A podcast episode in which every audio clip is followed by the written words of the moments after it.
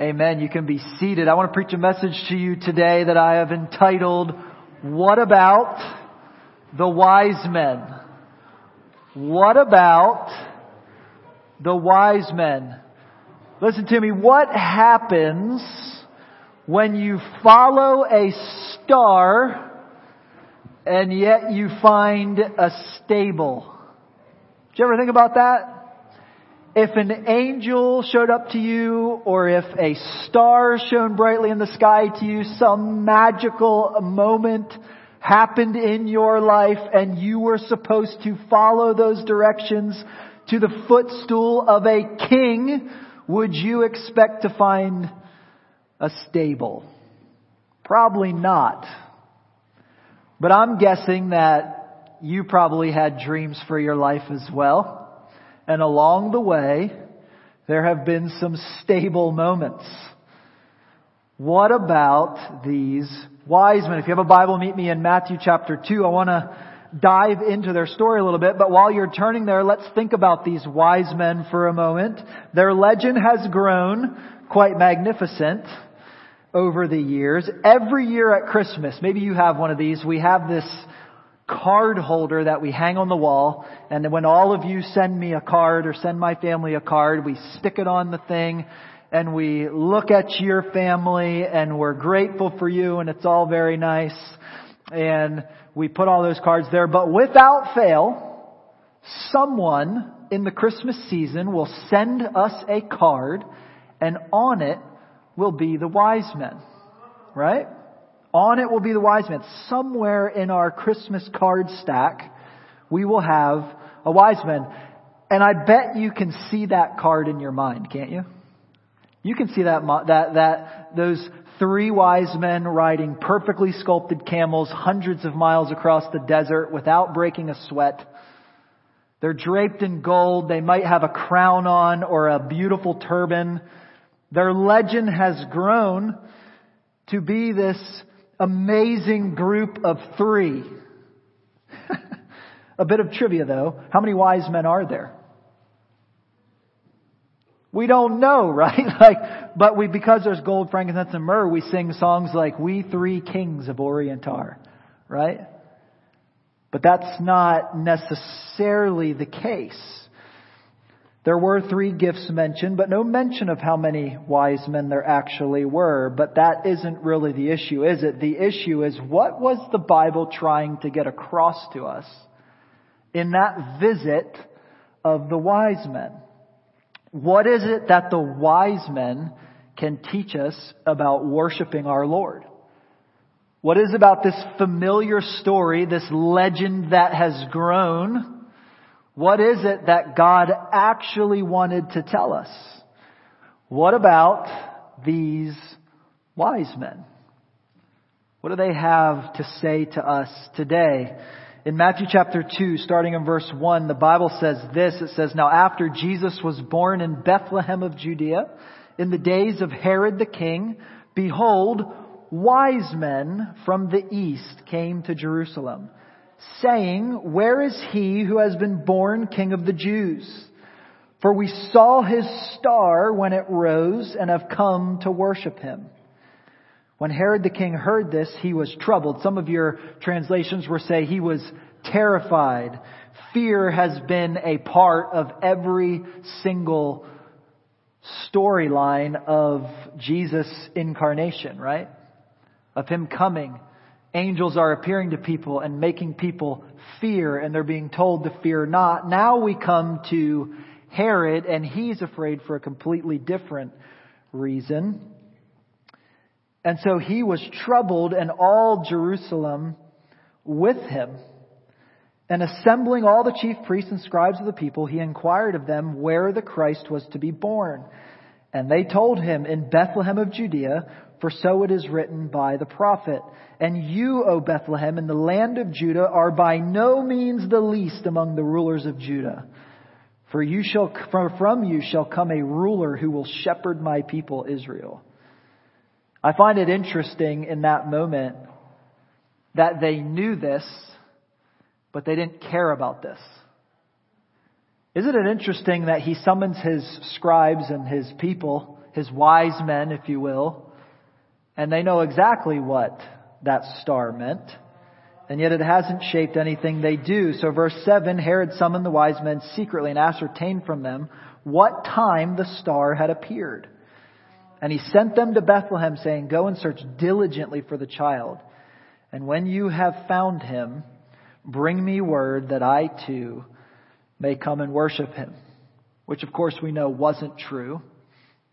But who were these wise men? First, they were a group of people who studied the movement of the stars. Now, what you probably have in your mind is an astronomer, and it was that, but it was not exactly that. Uh, what the old Magi did was study what they believed was a cosmic power or force that was moving across the cosmos and that had an actual impact on life and history.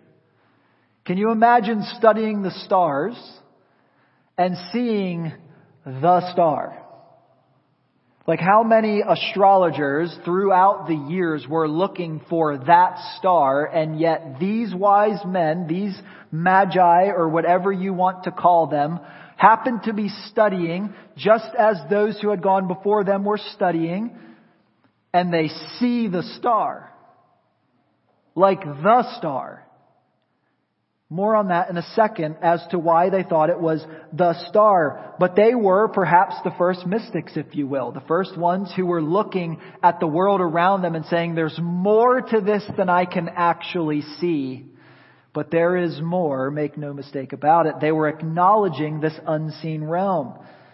So they would study these movements in the heavens and then they would make deductions about life from those movements of the heavens. Second, they were theological scientists. And I want to make this point important because they were not only studying the stars and their movements. There was a point to them studying the stars and the movement. They were making deductions about divine action. You see, what they were seeing in the heavens, they didn't believe was by chance. They believed that the things that were happening in the heavens were being orchestrated by a higher power and thus would have impact on what they did on a day-to-day basis. It's really only a Western experiment, a recent Western experiment, where science and the unseen realm have been dis- divorced. Where we've separated what we can see and what we cannot see. Divine action was as much a part of science for thousands and thousands of years as was experimenting. It's important for us to get in our head because they were scientists, but they were theological scientists. They were studying the movements of the earth, but they were studying them fully anticipating that God was going to break through in some way, shape, or form. Important for us to know because divine action was and still is. Are you listening to me? Divine action was and still is very much a real part of your life. Let me say it to you this way we see what we're looking for. We see what we're looking for. You just have to be looking. Third, they were human, just like you and just like me. They were human beings. They were professionals just trying to figure things out. And I wonder maybe you're sitting here today at this Christmas, yet another Christmas where you're in church and maybe you'll come on Christmas Eve and, and you're going to do another Christmas, but yet year after year after year, we go through these motions and I wonder if you come here and you say, you know, I would just, if I could be honest, I'm still just trying to figure this thing out. We paint these pictures in our minds and maybe on our social feeds that, that we have a lot more figured out than we actually do, don't we? And I wonder if you were like them, I, I might just still be trying to figure this life out. Why am I here? What is my purpose? Why do these Christians make such a big deal about Christmas? Is God real? How can He be real? And beyond that, if this God is real, how on earth could He care about somebody so, so insignificant as me? I mean, those are real questions, aren't they? They're big questions. And with the right answer, those questions can fill your life with hope and life and meaning and purpose. And that's what we see these wise men were seeking. That's what these wise men and women today are still seeking. There are still wise people walking this earth trying to figure this thing out. And here's what I want to encourage you with in those three things about the wise men. That you don't have to check your brain at the door for you to believe in what you cannot see. These wise men were very rational, very professional, very much observing what was actually happening in the sky around them. They were thinking people, let me say do this way, they were thinking people simply trying to discern what was true, no matter where the truth took them. I think sometimes we're afraid to go where the truth will take us. But I think that's exactly what they were doing. And as a matter of fact, you can go back and research what they were researching if you have time. You can go back to the Old Testament and trace it all the way through and look through those things.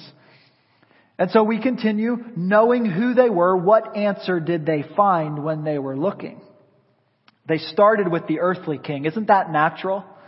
I've read about this king that's coming in Bethlehem, in Judea, in Jerusalem, and I'm, I'm going to go find them. Who is the king over Jerusalem? And so they start with an earthly king, and so they go and they talk to him. And they start with Herod. He was an evil man, and they choose to avoid him despite his request for their company. Divine action breaks through, and they are told in a dream not to go back. And before we cast stones at Herod for slaughtering all the male babies in the Christmas story, it's kind of a black eye on the Christmas story. But before we point too many fingers, let's remember that every year in our own country, one million babies are murdered. And so, very much like the Christmas story, we find ourselves in our own conundrum of a society, don't we? Where everyone kind of does what's right in their own eyes, as judges would say thousands of years ago. While so many things have changed, yet isn't so much the same. And so Jesus breaks into that space and here's these wise men studying the movements of the earth and they're like, I think this is the star. It, like the scripture says, it says, they saw his star rising in the east. Pretty important. So Isaiah the prophet warns those cultures, woe to those who call good evil and evil good. And so that's the situation where we find them. And so the Magi were seeking the one they were fairly sure was born to be a king. And they do what you would do in town. They ask around, like, who's this king? And they find their way to Herod, and Herod says, when you find them, let me know so I can find them. And then we come to Matthew chapter 2 verse 9, and let's finish the story here. It says, after listening to the king, they went on their way. And behold, there it is, the star that they had seen when it rose went before them until it came to rest over the place where the child was. When they saw the star, they rejoiced exceedingly with great joy. And going into the house, they saw the child with Mary his mother, and they fell down and worshipped him. Then opening their treasures, they offered him gifts, gold and frankincense and myrrh. And being warned in a dream not to return to Herod, they departed their, to their own country by another way. Do you ever think, why are they so happy when they see the star?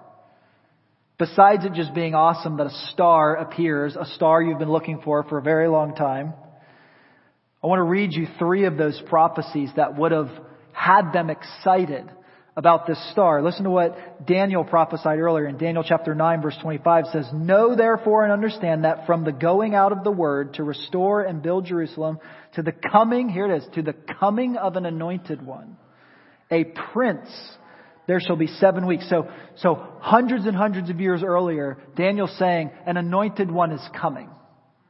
Someone's coming that's going to right what is wrong.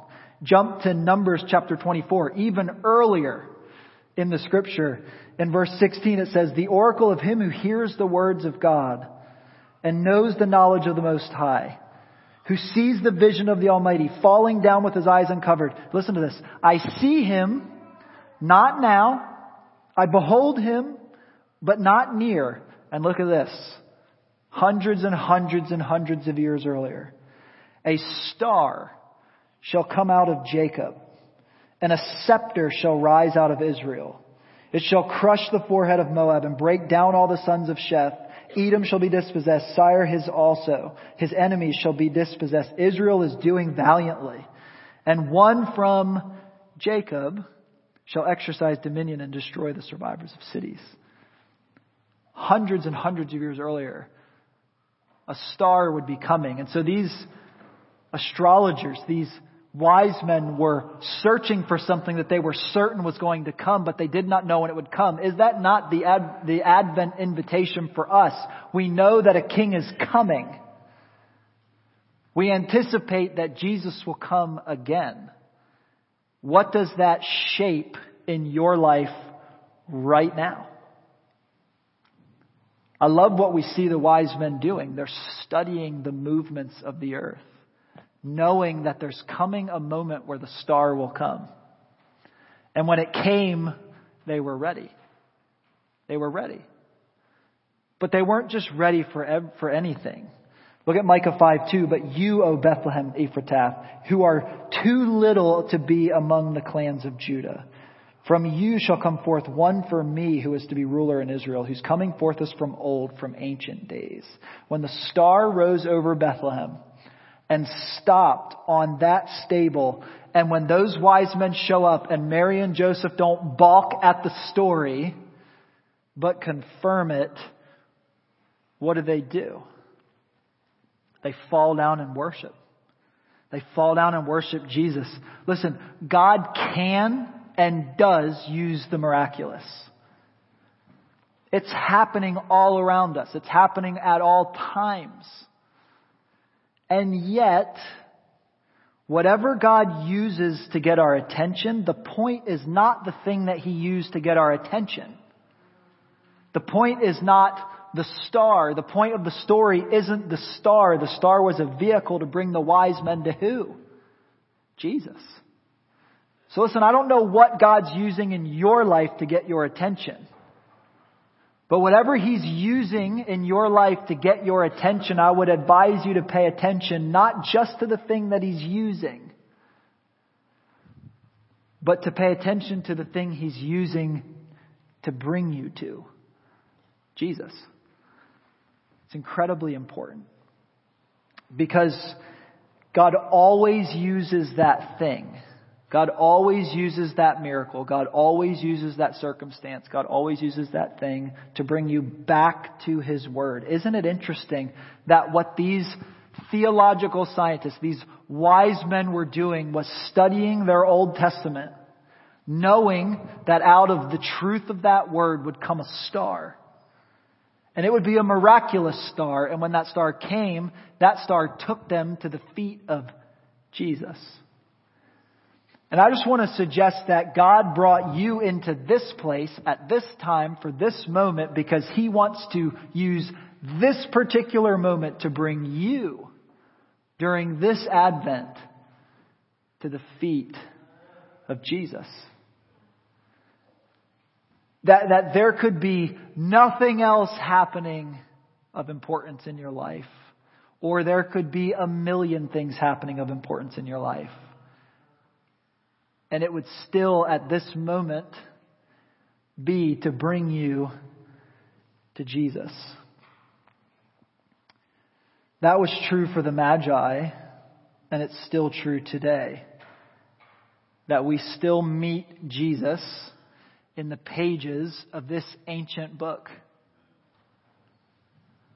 What a powerful thing.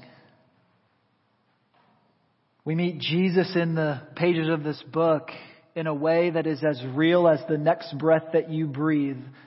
You can't see the oxygen going in and out, but you know it's there. You may not be able to see Jesus today, but I want you to know that He's there. He's with you. There's an arrogance today that says we don't need divine action. And I couldn't disagree more for a hundred obvious reasons. And you could just watch the news for 10 minutes to know them. We need divine action. I want to read you a story as I finish today because I want to sing that Silent Night song again. But I want to read you this story because I think it, it pictures the way that we encounter divine action. In a cathedral in Copenhagen, Denmark is a statue of Christ made by Bertel Thorvaldsen. And Thorvaldsen made the form of Christ in clay before he turned it into a statue with his arms outstretched and raised high in a gesturing command with his head up in triumph, right? And it's called a heroic statue. They make it intentionally gigantic so that it will just take your breath away. And so you can see the picture that Thorvaldsen was trying to create, this larger than life, this 10 foot high statue with head and arms high, rising, ascending in triumph. That that was the Jesus that he was looking for. That was the Jesus that he was trying to portray. And I imagine that that was the Jesus that the wise men were probably looking for. It's certainly the Jesus that Jerusalem was looking for when they were shouting, Hosanna, Hosanna in the highest. And yet they were sorely disappointed, weren't they, when he went to that cross? And his arms certainly were outstretched, but for an entirely different reason. And so he, Thorvaldsen, makes the statue in the way that he wanted, and he leaves his studio to leave it hardened for a few days. And when he went back to finish his work, he couldn't believe what he saw. Because of a heavy rainstorm, the dampness had invaded, the humidity had invaded his studio, and the figure had changed entirely. He couldn't believe it. Instead of a head held high, it had bent downwards, and the arms had drooped. Thorvaldsen felt his statue of Christ was beyond repair. He grabbed a hammer and was about to demolish the statue, but he just couldn't do it. So he left the room. For some time he wouldn't return to the room where the statue stood, but he finally went back to the studio accompanied by his friend. And when they opened the door, they stood in awe. Bathed in light, the lowered arms no longer depicted defeat that they saw. In them, those hands stretched out was the compassionate, sympathetic arms encircling the sorrowful and needy. The head was now bowed with contrite countenance as if to say, I understand your travail. And then here's what Thorvaldsen says of that moment. He says, Some greater power had breathed meaning into my ruined statue. This was no defeated Christ. This was a compassionate Savior. That same statue stands in Copenhagen, and underneath of it reads Jesus' words, Come unto me. And listen, if I could give you an invitation this Advent, this week that leads up to Christmas, I would just invite you to look at Jesus and find not just a triumphant king, he is that. But that triumphant king incarnated. He stepped out of the splendors of heaven and he came to this earth and he went to the cross and his arms were outstretched. And it was a victory, but it was an entirely different victory than the people standing there were looking for. And I want to invite you to consider Jesus' invitation, come unto me, because what was the rest of the invitation? Come unto me, all you who labor, all you who are weary and heavy laden, and I will give you rest. It's yet another invitation of Advent to worship the King. Listen, those wise men were following a star. And I'm confident they had very high expectations when they got to that star. But what they found was a stable. What they found was a baby wrapped in swaddling cloths, lying in a feeding trough.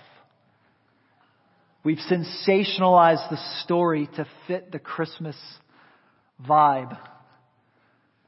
Let me tell you, there was no vibe in that stable, was there? But Jesus was there. And listen, I don't know what you're going through today. I don't know what your circumstances are. Most of us try to hide them. But I want you to know that no matter what you're going through at this very moment, no matter how alone you feel, no matter how excited you feel, no matter how blessed you feel, no matter how depressed you feel, I want you to know that no matter where you are, the invitation of Advent is the outstretched arms of Jesus saying, Come unto me, and I will give you rest. Jesus loves you. What an amazing thought that he loved you enough to come as that baby in that manger on that first advent. Amen? Isn't that beautiful? I want to invite you to stand. I want to sing that song, Silent Nighting. I'm going to have the band come up.